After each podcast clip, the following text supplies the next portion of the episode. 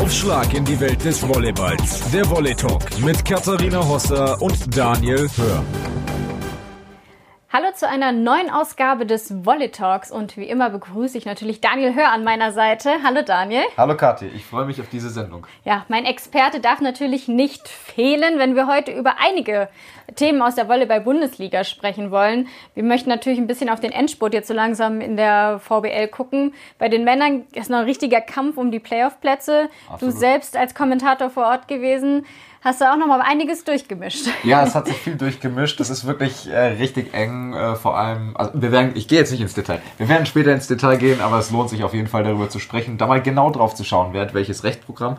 Vielleicht den anderen, ein oder anderen Tipp äh, abzugeben, auch wenn ich mich damit erfahrungsgemäß in brennende Nesseln setze. Ja, wie gesagt, wir können das gerne machen. Tippspiele sind immer für mich sehr gut ausgegangen. Also von daher können wir da gerne drüber sprechen. Aber wir müssen natürlich auch über die Frauen sprechen. Ja. Da ist natürlich jetzt nicht so der Playoff-Kampf ausgebrochen, aber sehr, sehr spannend bei den Platzierungen. Und wir haben natürlich einen Gast aus der Frauenvolleyball-Bundesliga. Da freuen wir uns sehr drüber, dass wir vom SC Potsdam die Kapitänin heute bei uns in der Sendung haben. Antonia Stauz, oder Toni Stauz, äh, wie sie, glaube ich, lieber genannt werden möchte, ist heute unser Gast und sie hat ziemlich viele verschiedene Facetten. Antonia Toni Stauz, sowohl in der Halle als auch im Sand zu Hause. Und das nicht nur wegen Freund und Beachvolleyball-Nationalspieler Philipp Arne Bergmann.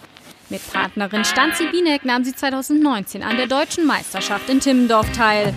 Momentan steht aber die Halle im Vordergrund. Denn da kämpft der SC Potsdam ebenfalls um die deutsche Meisterschaft.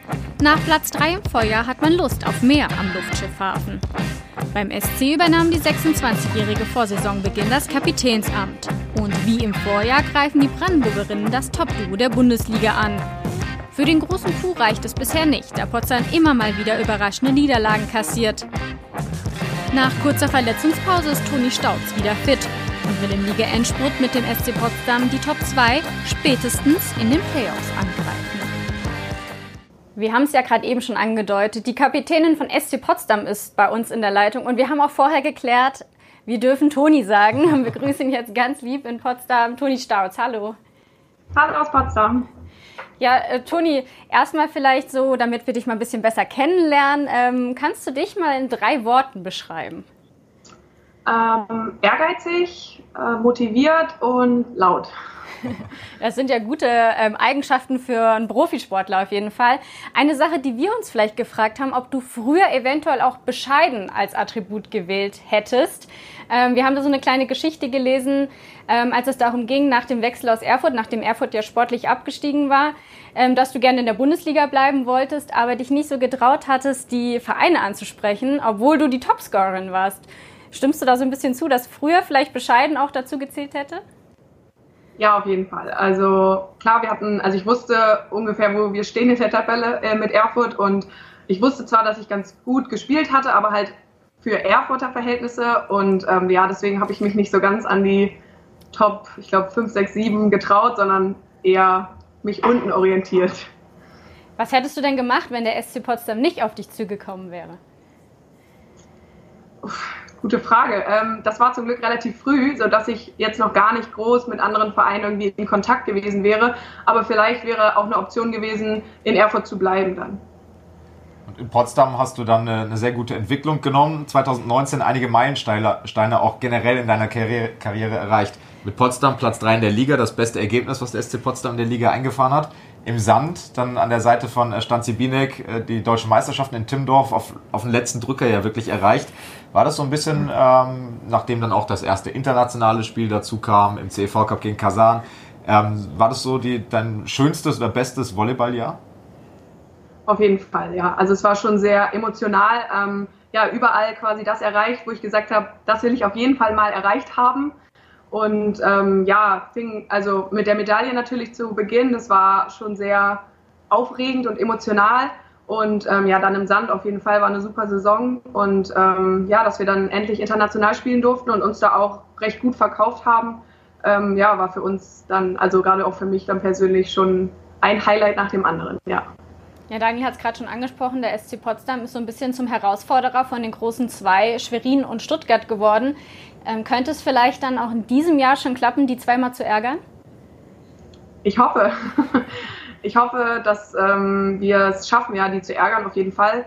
Ähm, es ist natürlich unser Ziel, es muss ja immer das Ziel sein, quasi. Wer sagt, das stimmt nicht oder wir sind nur da, um ein bisschen Volleyball zu spielen, der lügt meiner Meinung nach. Natürlich wollen wir die Großen ärgern und ähm, ja, so schnell wie möglich natürlich. Jetzt ist bei euch die Situation, weil Anne Hölzig sich äh, intensiver ihrem äh, Studium widmet, äh, hat sie die Ressourcen für das Kapitänsamt nicht mehr gehabt im Sommer. Das hast du dann übernommen. Ähm, ihr habt jetzt aber auch gleichzeitig eine sehr große Konkurrenzsituation auf den Außenpositionen und an sich ein bisschen weniger Spielzeit vielleicht sogar für eine Kapitänin. Ähm, wie passt das zusammen oder fühlt sich das irgendwie komisch an oder sagst du, ey, ist doch sportlich ein gutes Ding? Ähm, also erstmal muss ich sagen, dass ich die Saison, glaube ich, so viel spiele wie noch nie. Okay. Ähm, also deswegen, ähm, aber ja, es ist, wir haben eine sehr große Konkurrenzsituation, aber auch eine sehr gute. Also wir sind vier super gute Außen und äh, wir unterstützen uns und pushen uns da auch gegenseitig. Und ich bin immer so, dass ich sage, solange alles läuft und wir gewinnen und es keinen Grund gibt, da irgendwas zu verändern, dann stehe ich auch gerne auf der Bank. Also dann ist es für mich völlig in Ordnung. Dann übernehme ich das, sage ich mal, dieses Kapitänsamt auch von außen. Ähm, aber ich denke, ja, wir rotieren da ganz, also es hat jeder gespielt, jeder hat Spielzeiten und ähm, ich denke, wir sind alle auf einem relativ guten, gleichen Level, ja. Du bist ja im Sommer auch im, äh, in einem Sand unterwegs, also hast da einen recht vollen Zeitmann. Dein Freund ist Beachprofi, der ist auch ziemlich viel unterwegs. Wie ähm, suchst du dir denn mal ein bisschen Ruhe? Was äh, ist so dein Ruhepol?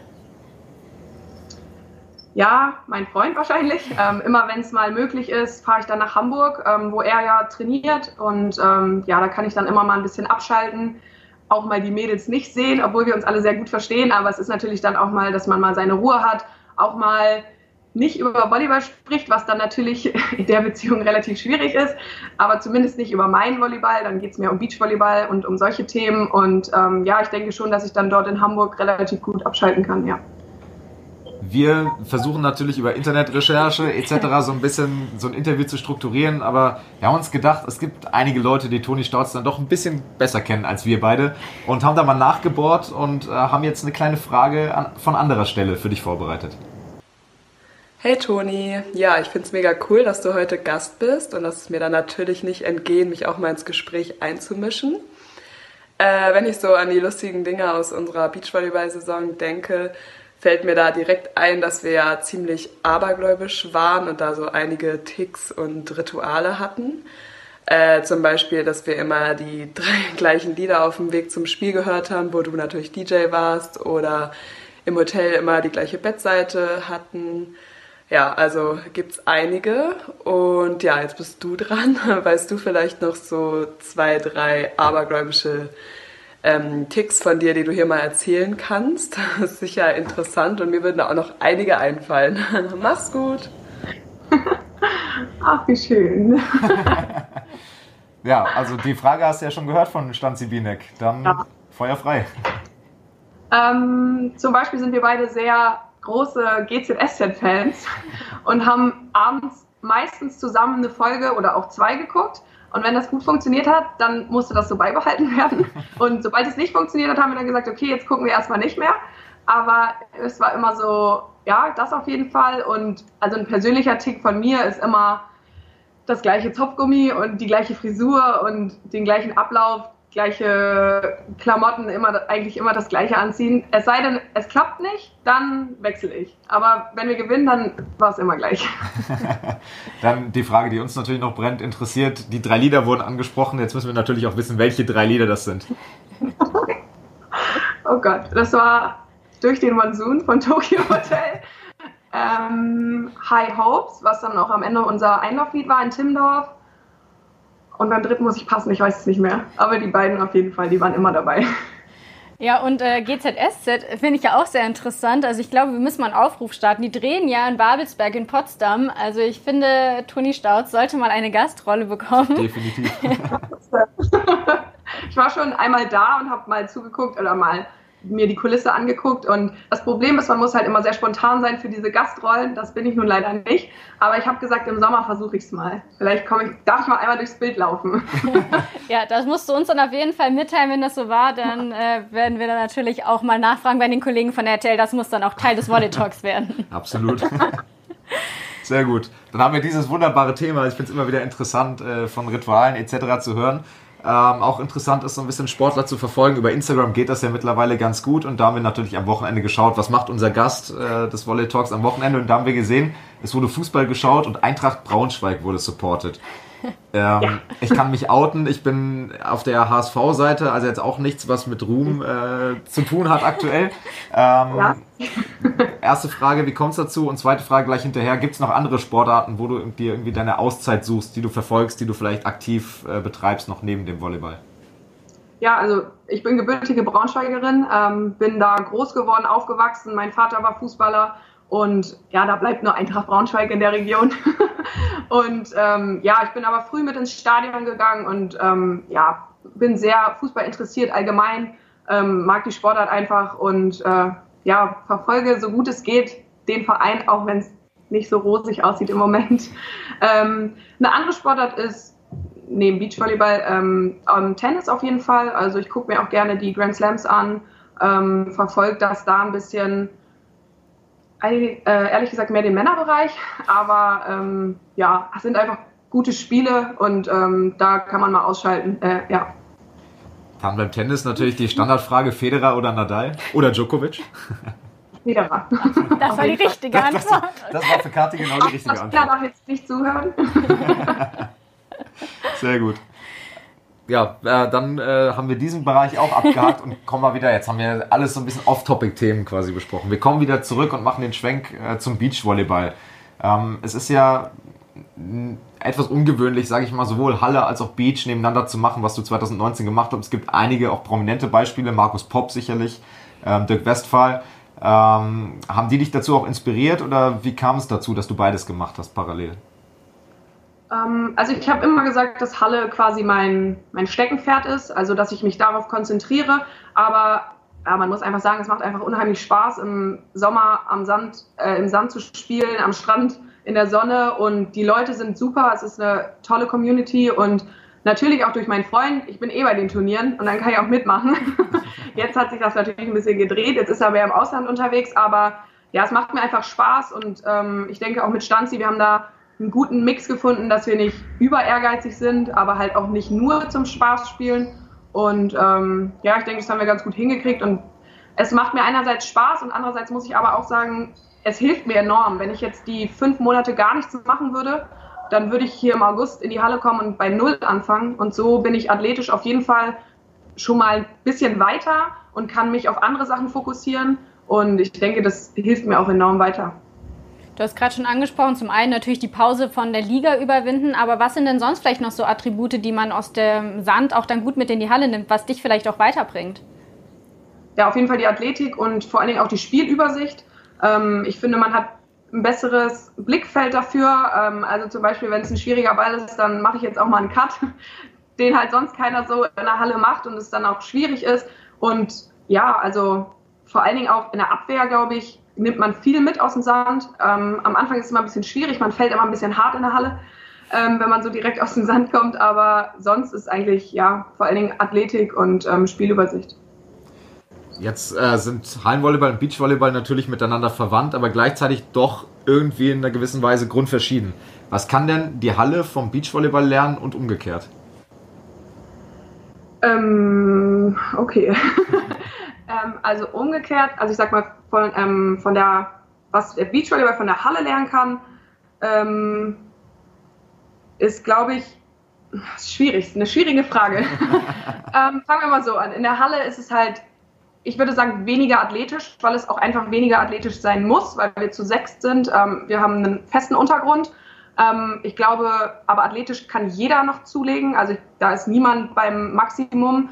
Das würde, glaube ich, auch der Liga und auch dem Spielbetrieb sehr gut tun, weil gerade wir Frauen, wir würden ein bisschen höher springen und vielleicht ein bisschen schneller in der Abwehr sein. Und ähm, ja, andersrum schwierig. Ähm, ist eine fiese Frage, muss man, auch, muss man auch sagen, ehrlich gesagt. Würde mir jetzt auch so direkt, der Aufschlag ist, also die Annahme ist im Sand deutlich leichter, weil der Ball ein bisschen einfacher ist, aber sonst schwierig. also vielleicht äh, Training für, für Beachvolleyballer mit einem Hallenball trainieren, die Annahme, dass es dann mit dem Beachball leichter geht oder ist es dann auch wieder eine schwierige Geschichte, Beispiel, weil der. Ball anders fliegt? Also natürlich sind natürlich ganz andere Konditionen und da kommt dann auch nochmal Wind dazu und alles. Aber tendenziell würde ich sagen, also ich persönlich habe im Sand deutlich weniger Probleme in der Annahme, als ich es vielleicht in der Halle habe. Interessant. Natürlich habe ich keine Annahmeprobleme. Natürlich, die hat ja keine. Ähm, Probleme gab es in Potsdam vor ja, ein bisschen mehr als einem Jahr. Ja. Ähm, da gab es den Trainerwechsel von Davide Kali auf Guillermo Hernandez. Das war so ein Thema, das hatte sich ja schon so ein bisschen länger äh, durch, durch äh, gewisse Medien dann auch gezogen, dass immer mal wieder es hieß, es, es würde nicht komplett stimmen zwischen Trainer und Mannschaft. Dann gab es mal einen ominösen Facebook-Post in der wiederum Vorsaison der, ähm, der etwas kritischer war gegenüber der Mannschaft, wo dann einige Spielerinnen der Mannschaft diesen Post wiederum geliked haben. Äh, jetzt ist es ja ein bisschen her. Vielleicht können wir jetzt mehr zu dem Thema aus dir rauskitzeln als vorher. Ähm, wart ihr irgendwie in den Wechsel dann auch involviert oder wie ist das vonstatten gelaufen damals? Ähm, also natürlich waren wir involviert als Mannschaft, klar. Ähm, aber ich denke, es war von beiden Seiten, ähm, es war deutlich, sage ich jetzt nicht, aber man hat gemerkt, es hat halt nicht mehr so ganz gestimmt. Ähm, weder von der einen Seite noch von der anderen Seite. Und dann ist es halt beim Volleyball extrem schwer. Man muss einander halt eigentlich blind vertrauen.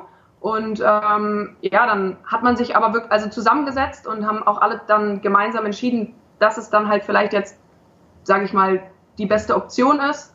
Und ähm, ja, also so viel gibt es dazu dann auch nicht zu sagen. ja. Okay, also da kriegen wir nicht so ganz viel raus. Dann gehen wir doch mal auf den aktuellen Trainer. Guillermo Hernandez, den kannten wir ja eh schon auch aus der Bundesliga, ähm, ist jetzt dann Trainer bei euch. Und was für uns sehr interessant war, das ist natürlich als Außenstehender immer sowas, wo man sich vielleicht auch da mal drauf stürzt, wenn man die Chance hat, nämlich die Frage zu stellen. Er ist mit einer Spielerin zusammen in eurem Mannschaftskreis, das gab es schon öfter. Ähm, Alexander Weibel ist da ja ein gutes Beispiel. Ähm, wie ist das aber für die Mannschaft heraus? Also man könnte sich ja vorstellen, so ja, das ist vielleicht der Liebling. Ähm, ja, also ist macht es sich das irgendwie bemerkbar, dass die auch äh, privat ein Paar sind? Ähm, also bemerkbar macht es sich nicht, überhaupt nicht. Ähm, wir wussten das alle von Anfang an. Also es war klar, in dem Moment, wo sie verpflichtet wurde, wurde jeder, der schon Teil der Mannschaft war oder der dann noch Teil der Mannschaft geworden ist, darüber informiert. Und ähm, ich sage immer, es sind zwei erwachsene Menschen und also wir sind alles erwachsene Menschen, wir können damit ganz normal umgehen. Ähm, es ist jetzt auch gar kein Fall so, dass sie ins Training kommen und sich streiten oder irgendwas. Also im Training ist sie wirklich eine Spielerin und zu Hause weiß ich nicht. also was wir da machen. Aber es ist halt, ja, im Training sind wir alle gleichberechtigte Spielerinnen und auch sie wird mal angeschrien oder auch mal verbessert oder auch, also das ist wirklich ganz normal und man merkt es überhaupt nicht, nein. Okay. Sehr Komm, gut. Kommen wir vielleicht dann mal zum Sportlichen. Habe ich hier meine Gossip-Fragen geklärt?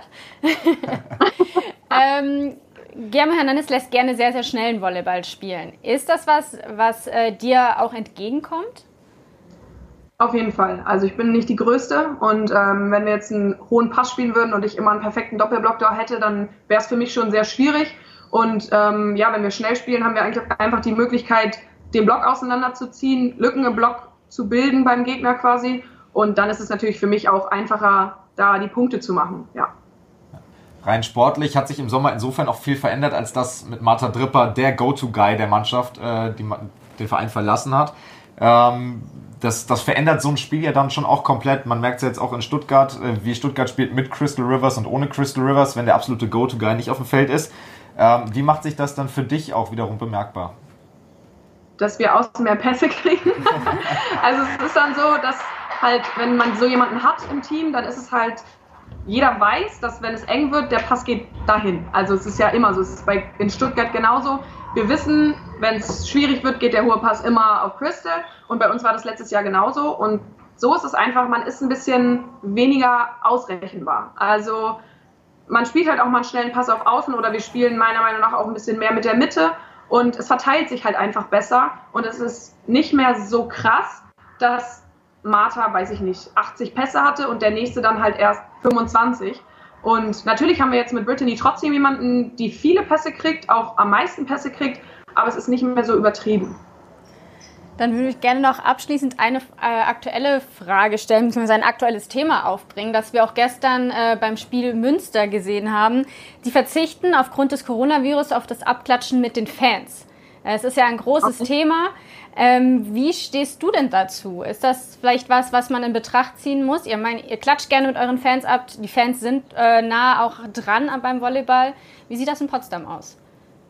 Ähm, also lustig, wir haben heute darüber gesprochen, ähm, dass man halt auch, man muss einfach vorsichtig sein, ob wir jetzt, sage ich mal, davon betroffen sind oder ob es jetzt für uns persönlich eine hohe Ansteckungsgefahr ist oder für uns gefährlich ist, wenn wir uns anstecken. Darum geht es nicht. Aber einfach, um es vielleicht nicht zu verbreiten, ähm, haben wir auch darüber nachgedacht, dass man ja da vielleicht Maßnahmen ähm, ja, zieht, ob es jetzt die Fans sind oder auch am Ende die gegnerische Mannschaft, ob man sich da abklatscht das ist halt, ja, ich meine, am Ende ist jeder für sich selbst zuständig und muss das dann für sich selbst entscheiden. Aber an sich finde ich es keine schlechte Idee. Keine schlechte Idee war es auch, das Interview mit dir zu führen. Das war wirklich sehr, sehr interessant und äh, sehr aufschlussreich. Wir haben, glaube ich, einige schöne Anekdoten ähm, äh, bekommen, mitbekommen und erfahren dürfen. Wir verfolgen die GZSZ-Geschichte. Wir arbeiten an der Playlist. Und äh, bis dahin wünschen wir natürlich viel Erfolg für den Rest der Saison und sagen Danke nach Potsdam an Toni Stauz. Vielen Dank, habt eine schöne Woche. Und wir bleiben jetzt erstmal noch in der Frauenvolleyball-Bundesliga, denn da gab es ja auf dem Transfermarkt, vor allem beim Team, das ganz oben an der Tabellenspitze steht, nochmal eine große Überraschung. Und seit dem 31.01.2020 ist die Liga um einen Superstar reicher. Ihr Ruf eilt ihr voraus. Wenn Luisa Lippmann reinkommt und jeden Punkt macht, wird es auch einfach schwierig. Viel besser geht's nun wirklich nicht. Der Superstar ist zurück.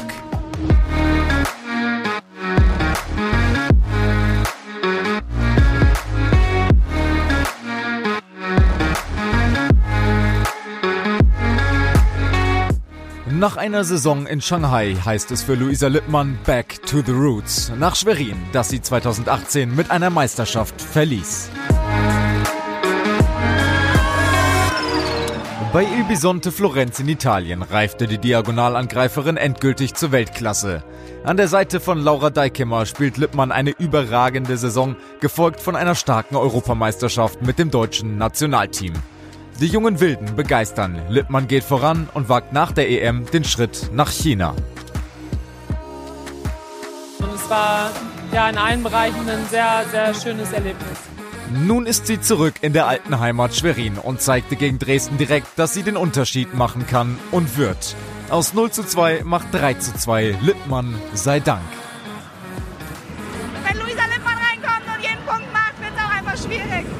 Schwer die Situation auch für Kimberly Drevniok. So sehr man sich in Schwerin über Lippmann freut, für Konkurrentin Drevniok heißt das wohl, in den wichtigen Spielen geht es für sie zurück ins zweite Glied. Unzufriedenheit könnte die Wohlfühlidylle des Rückkehrmärchens stören.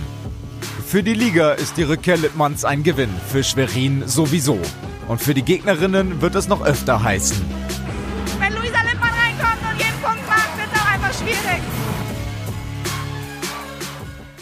Daniel, wie war denn deine erste Reaktion, als du gehört hast, dass Luisa Lippmann in die Bundesliga zurückkehrt?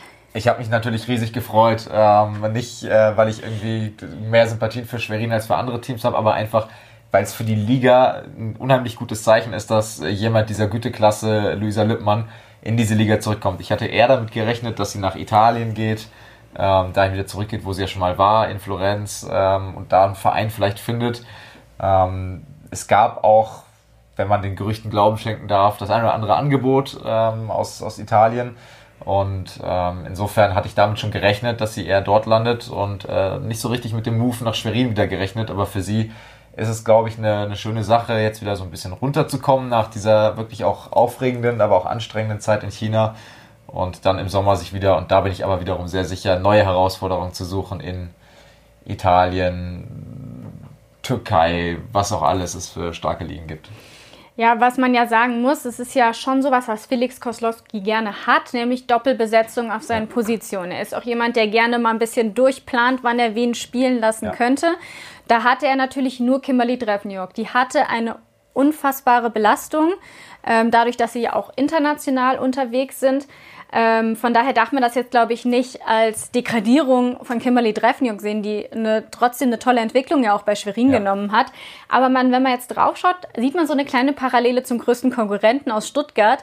Man hat jetzt einfach Entschuldige, Luisa Lippmann, diesen Brecher über Diagonal, der dann auch einfach mal den Ball tot macht. Ja, und wir haben es gegen Dresden gesehen. Das war ja genau das Thema. 0 zu 2, Lippmann kommt rein, 3 zu 2. So, also in Anführungsstrichen einfachste Volleyball-Arithmetik. Und äh, da merkt man halt schon die andere Qualität, die Lu Luisa Lippmann schon mal hat. Und äh, das Thema, was du angesprochen hast, natürlich mit Kimberly Drevniok. Es ist, glaube ich, nicht ganz einfach, weil auf der einen Seite klar, für die Mannschaft Doppelbesetzung auf Diagonal super. Aber man hat schon in diesem Dresden-Spiel gesehen, wenn es nicht so läuft, nimmt Luisa Lippmann das Ding in die Hand. Und ich glaube, das wird dann auch in der potenziellen Finalserie gegen Stuttgart, wovon ja alle ausgehen. Toni Stautz hat gesagt, wir wollen uns da einmischen mit dem SC Potsdam. Wäre natürlich äh, im Sinne der Spannung eine schöne Sache, wenn sie das schaffen würden. Ähm, aber ich rechne schon mit Stuttgart gegen Schwerin und dann glaube ich auch, dass Luisa Lippmann da auf Diagonal wieder die erste Geige spielen wird, weil es genau diese beiden, du hast gerade Brecher genannt, das passt vom, vom Ding her ja ganz gut, weil sie dann diejenigen sind, die die schweren Bälle bekommen und durchbringen müssen.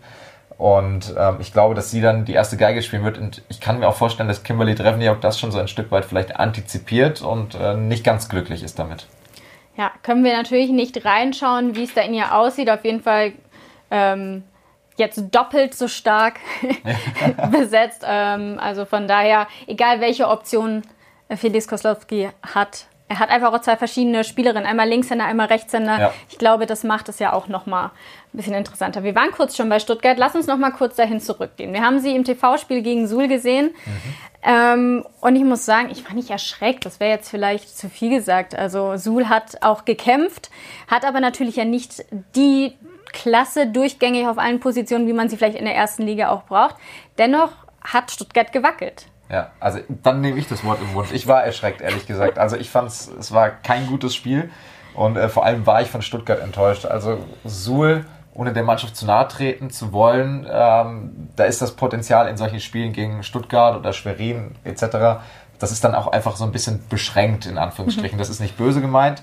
Ähm, das sind alles auch tolle Volleyballerinnen, aber im Vergleich mit einer Mannschaft, die Champions League Viertelfinale steht, ist da, spielt, ist da wirklich kein Kraut gewachsen letztendlich interessante Spielerinnen natürlich mit Hester Jasper vorneweg. Äh, aber wenn wir auf Stuttgart schauen, ich fand es wirklich erschreckend und das, das auch wirklich ganz deutlich. Crystal Rivers spielt nicht. Auf einmal funktionieren die Außen nicht. Ist diagonal Jennifer Hampson haben wir das schon das ein oder andere Mal drüber gesprochen, dass ich nicht ihr größter Fan bin. Ähm, Größe. ja, da, da, sind wir genau wieder beim Thema. Das, oh Gottes Willen, die Witze werden hier auch nicht besser im Volleyball. ähm, aber das, das hat überhaupt nicht gepasst. Sie haben ganz wenig nur die Mitte eingesetzt in Stuttgart in diesem Spiel. Die Außen, vor allem Celine van Restel, die, die, hat sich einen zurecht gelobbt, aber es ist, so richtig erfolgsversprechend war es nicht. Lasic kam zeitweise gut durch, aber zeitweise eben auch nicht. Gegen nochmal, nichts gegen Suhl, aber gegen Suhl. So, und ähm, die am Tabellenende stehen bei der äh, Frauenvolleyball-Bundesliga. Und das ist erschreckend, wenn der amtierende Meister, ein Champions League Viertelfinalist, es da nicht schafft, inzwischenzeitlich waren es dann acht oder neun Punkte Rückstand im dritten Durchgang. Da haben sie es dann nochmal zurückgekämpft, haben den Satz gewonnen. Am Ende steht ein 3 zu 0 auf dem Scoreboard. Aber es war trotzdem wirklich eine zeitweise wirklich erschreckende und wirklich enttäuschende Leistung des Allianz MTV Stuttgart. Das muss ich leider so deutlich sagen. Lass uns vielleicht da doch gleich mal einhaken. Du sagst jetzt schon, Viertelfinalist, also Champions League sind sie noch voll dabei, haben natürlich jetzt ein richtiges Brett vor ja. sich. Ähm, aber kannst du vielleicht auch verstehen, dass sie, sie stehen sicher auf Tabellenplatz 2. Klar, man könnte eins noch angreifen, wenn man auf Schweriner Ausrutscher hofft. Aber würdest du vielleicht auch sagen, man kann es vielleicht auch ein bisschen runterschrauben aufgrund auch der Belastung? Jein. Also dadurch, dass, dass Schwerin hat jetzt mit Luisa Lippmann, was wir gerade hatten, seinen Kader nochmal verstärkt und ähm, dieser Heimvorteil in der Finalserie, der kann schon unheimlich wichtig werden. Das heißt, in meinen Augen müsste Stuttgart eigentlich auf Schweriner Ausrutscher hoffen und alles dran setzen, irgendwie noch auf Platz 1 zu kommen. Natürlich haben sie gegen, also trotzdem haben sie gegen Suhl 3-0 gewonnen. Trotzdem mehr Punkte als die drei, die sie Aber gegen Erfurt am Wochenende nicht. auch einen Satz abgegeben. Genau, gegen also Erfurt einen Satz abgegeben. Ähm, aber da letztendlich dann auch die volle Punkteausbeute. Aber es ist halt spielerisch nicht so überzeugend. Und ähm, klar, Champions League Viertelfinale ist alles schön und gut. Da wird jetzt gegen Corneliano Endstation sein. Bei aller Liebe, die warten da auf mit äh, Leuten wie Paula Igunu. Das ist nochmal eine ganz andere Geschichte. Und natürlich äh, unsere deutsche Nationalspielerin Jennifer Gertis.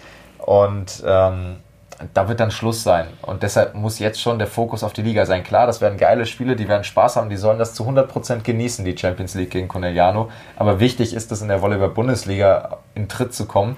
Und wenn man gegen Erfurt einen Satz abgibt, gegen Suhl so wackelt, dann muss man sich schon Gedanken machen, wie es dann wird in den Playoffs, spätestens im Halbfinale bei einem potenziellen Aufeinandertreffen, zum Beispiel mit dem SC Potsdam, der nochmal eine ganz, ganz andere Qualität hat als Suhl, Erfurt und Co. Ein Namen, den du gerade eben auch schon angesprochen hast, äh, wir haben uns im Vorfeld ja auch schon drüber unterhalten, oder ich glaube, selbst an dem Tag selber, Celine ja. van Drestel. Ja. Wurde so ein bisschen auch als Top-Einkauf, weil sie eine wahnsinnig tolle Nations League-Saison auch ja. gespielt hatte, ja auch angepriesen. Ähm, auch bei der EM, ich glaube, mit beste Punkteausbeuterin ihrer äh, belgischen Mannschaft. Ähm, wie siehst du ihre Entwicklung jetzt dass sie sozusagen da hinkommt, sich weiterentwickeln soll und vor allem ja auch viel Spielzeit bekommt, da ja auch nicht wirklich äh, Spielerinnen da war, die große Konkurrenz waren, weil die alle verletzt waren. Ja. Wie siehst du jetzt ähm, ihr Potenzial, ob sie das auch komplett ausschöpft? Also aktuell auf gar keinen Fall. Also im Spiel in Suhl auch nicht. Ich glaube, sie hat leichte Probleme auch mit der Schlagschulter. Das kommt natürlich, muss man in die Bewertung auch mit einfließen lassen. Ähm, also Celine von Restel hat richtig gut, ist richtig gut in die Saison gestartet, hat in der Champions League tolle Spiele gemacht, hat also trotzdem eine, eine sehr gute Qualität bis weg, bisher durch die Bank gebracht. Jetzt die letzten zwei, drei Spiele ist sie ein bisschen abgefallen. Aber man hat eben auch gemerkt, die Außen sind es nicht gewohnt, die Go-To-Guys zu sein. Wenn Jennifer Hampson auf dem Feld steht, ist sie nicht der Go-To-Guy, der die schwierigen Bälle bekommt, sondern das sind dann Celine von Restel, Alexander Lasic. So.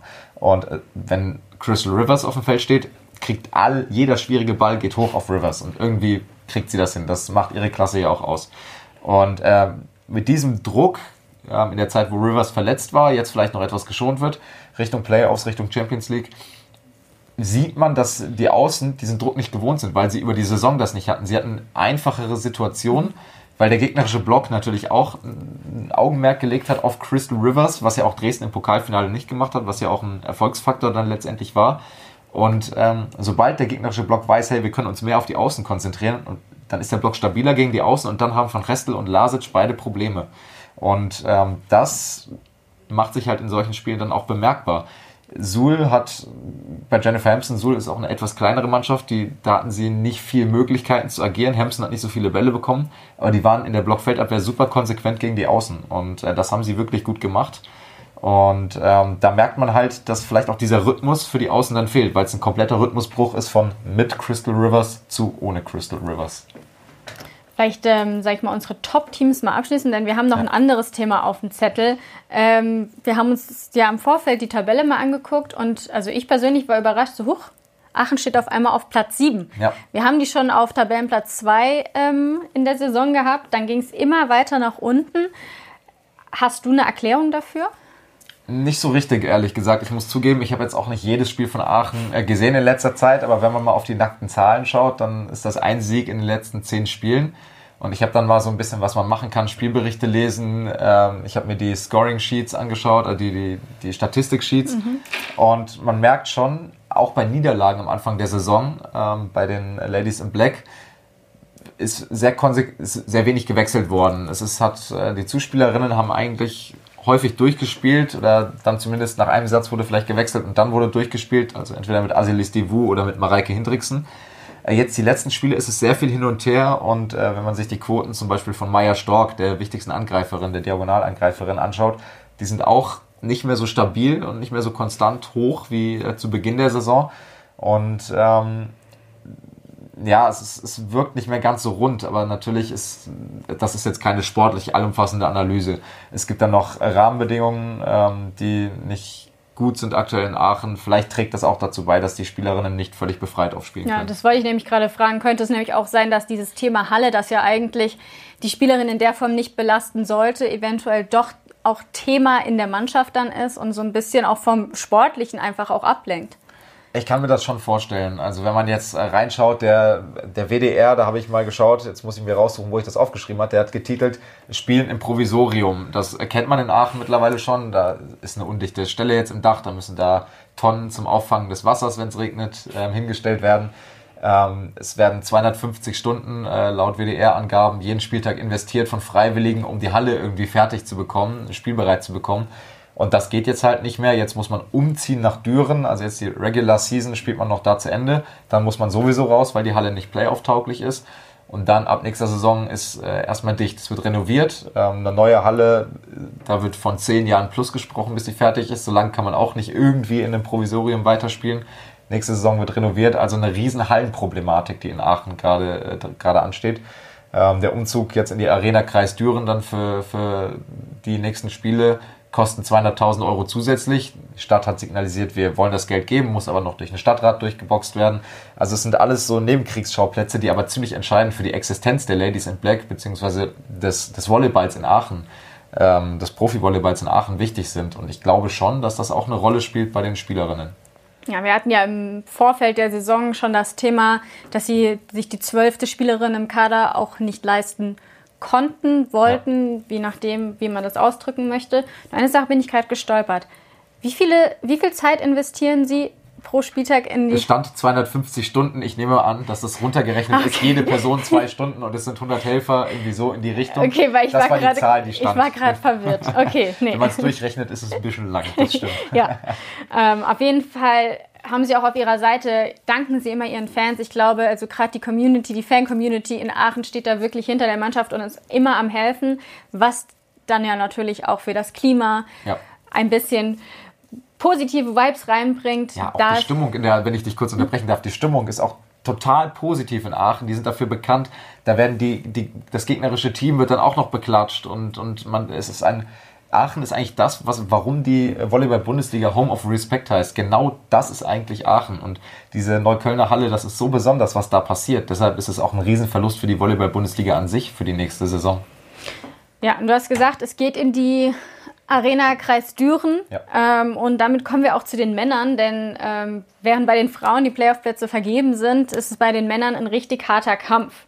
Ähm, wir haben da mal vier Teams die ja noch um die Plätze kämpfen. Wir haben mal auf die Tabelle geguckt. Düren 26 Punkte auf Platz 6, Lüneburg 24 auf Platz 7, KW 24 auf Platz 8 und Rottenburg schnuppert auch noch mit den 20 Punkten. Ähm, bevor wir tippen, lass uns erstmal so ein bisschen vielleicht auf die einzelnen Vereine gucken. Ja.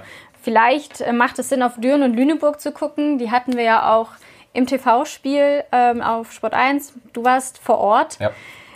Was macht das für einen Eindruck für dich? Ähm, auf einmal, ich weiß gar nicht, Lüneburg hatten wir erst noch gar nicht so auf dem Zettel, dass sie da unten wieder reinrutschen könnten. Ja, Lüneburg hat eigentlich so bis zu dem Punkt, wo wir Stefan Hübner im Volley Talk zu Gast hatten, haben sie eigentlich ganz gut Punkte, Punkte gehamstert. Ähm, also das war, das war ordentlich, das hat funktioniert, da hat die Annahme gestanden. Und äh, komischerweise, ich weiß nicht, ob ich ein Pechbringer für die Lüneburger bin, wo ich dann das erste Mal in Hamburg war zum Spiel gegen Hersching das ging glatt 0-3 verloren. Jetzt wieder war ich gegen Düren in Hamburg. Ähm, wieder glatt 0-3. Enorme Probleme in der Annahme. Das ist wirklich eklatant gewesen. Und dann hast du es schwer, weil du nicht mehr diese physisch starken Angreifer hast, wie Cody Kessel, wie Raymond Seto äh, beispielsweise auf den Außen, die letztes Jahr das Spiel der SVG Lüneburg schon sehr geprägt haben. Und ähm, das können die Außenangreifer dieses Jahr ein Anti-Ronkainen und äh, ein äh, Viktor Lindberg, die können das nicht so ganz ausgleichen. Die starke Mitte wird so aus dem Spiel genommen, ob es ein Anton Brehme ist, ob es jetzt ein Flo Krage ist oder ein Michael Schlien. Du kannst sie ja natürlich nicht einsetzen, mhm. wenn hm. die Annahme vier Meter vom Netz weg ist. Und damit beraubt sich Lüneburg durch diese schwachen Annahmen selber eigentlich fast jeder ihre Stärken. Und umgekehrt erzielt der Aufschlag nicht mehr die Wirkung. Lindberg schlägt nicht mehr so stark auf wie zu Beginn der Saison die Float-Aufschläge. Ab und zu haben sie noch Wirkung. Lüneburg eine sehr starke Float-Aufschlag-Team, ein sehr starkes Float-Aufschlag-Team. Aber allein damit gewinnst du keine, auch keine goldene Ananas. So. Und äh, jetzt müssen sie richtig zittern für alle, die das Spiel vielleicht nicht gesehen haben, ja. ähm, können wir sonst auch gerne nochmal auf sport1.de empfehlen. Da gibt es immer alle Interviews von nach dem Spiel und auch alle Spielzusammenfassungen der Spiele, die wir im TV gezeigt haben. Also da kann man sich auf jeden Fall nochmal reinklicken und sich das anschauen, was denn so vielleicht das Problem war. Ja. Ähm, lass uns doch in dem Zusammenhang vielleicht auf das Restprogramm von Lüneburg schauen. Ähm, Lüneburg spielt noch in Gießen bei Eltmann und gegen die Alpenwollis. Wie würdest du die äh, Chancen jetzt mal einschätzen? Also eigentlich zwei von drei, oder? Ja, auf dem Papier müssen sie zwei von drei gewinnen gegen Eltmann und gegen Gießen. Eltmann hat jetzt am Wochenende auch wieder einen Sieg eingefahren, 3 zu 2. Ähm, haben da gekämpft. Die alten Volleys haben verloren, allerdings gegen die United Volleys. Insofern, das ist dann auch ein absolutes Spitzenspiel gewesen. Und äh, an sich tabellarisch muss man sagen, musst du äh, Gießen und musst du Eltmann schlagen. Aber die Lüneburger, die sind in einer solchen Abwärtsspirale drin und die haben gerade eine Diskrepanz zwischen Training, weil Stefan Hübner sagt, im Training läuft es eigentlich gut, ich sehe gute Fortschritte, wir bewegen uns gut. Ähm, dann äh, KW hat er gesagt, war ich eigentlich, hatte ich eine Entwicklung gesehen, aber wir haben verloren, weil KW ein richtig gutes Spiel gemacht hat. Und ähm, ja, die, die Ergebniskrise, die berühmt-berüchtigte, die auch immer mal wieder im Fußball viel zitiert wird, ähm, die ist aktuell sehr präsent, aber es ist eben nicht nur eine Ergebniskrise. Und wenn sie ihre Annahme nicht äh, stabilisiert bekommen, kann es sein, dass sie noch komplett rausrutschen, was eminent bitter wäre. Aber um schon vorwegzugreifen, ich glaube, sie hangeln sich noch in die Playoffs. Ich glaube, es waren sechs Spiele ohne Sieg jetzt. Also da ist wirklich eine Abwärtsspirale zu sehen. Aber wir wollen ja noch ein bisschen weiter aufs Restprogramm schauen. Und deswegen würde ich sagen, machen wir einfach mal mit Düren weiter. Da haben ja. sie jetzt gerade die letzte Niederlage kassiert. Und Düren, finde ich, ähm, ja, weiß nicht, ob man das einfachste Restprogramm sagen kann, haben Eltmann, Bühl und Friedrichshafen noch. Ja, also sie haben schon ein machbares Restprogramm. Also gerade unter dem, dem Augenmerk, dass sie Berlin richtig Schwierigkeiten gemacht haben in heimischer Halle, jetzt ein deutliches Ausrufezeichen gesetzt haben im direkten Duell mit Lüneburg, glaube ich schon, äh, dass sie, das, dass sie mit dem Restprogramm am besten klarkommen. Stefan Falter hat zu mir gesagt, als wir vor dem Spiel gegen Lüneburg miteinander telefoniert haben, wenn wir das Spiel in Lüneburg gewinnen, dann bin ich mir nicht sicher, dann weiß ich einfach, dass wir in die Playoffs kommen. Dann weiß ich, das schaffen wir. Und ähm, das glaube ich ihm auch und ich glaube es oder ich weiß es auch Du weißt es auch. Ich weiß es auch. Ich habe da, so ja hab da, so eine Telepathie mit Stefan Falter. Nein, aber ähm, die Volleyball Bisons aus Bühl, ähm, für mich eine enttäuschende Saison, die sie spielen letztendlich. Ähm, die werden sie schlagen. Die Hightech Volleys aus Eltmann müssen sie auch schlagen. Und Friedrichshafen ist natürlich dann eine von den Teams, die da oben in diesem Knäuel United, Alpen Volleys und eben Friedrichshafen um Platz 2 kämpfen. Aber Friedrichshafen ist auch nicht mehr das Friedrichshafen, was es die letzten Jahre war. Also auch da gibt es gute Möglichkeiten, noch was mitzunehmen.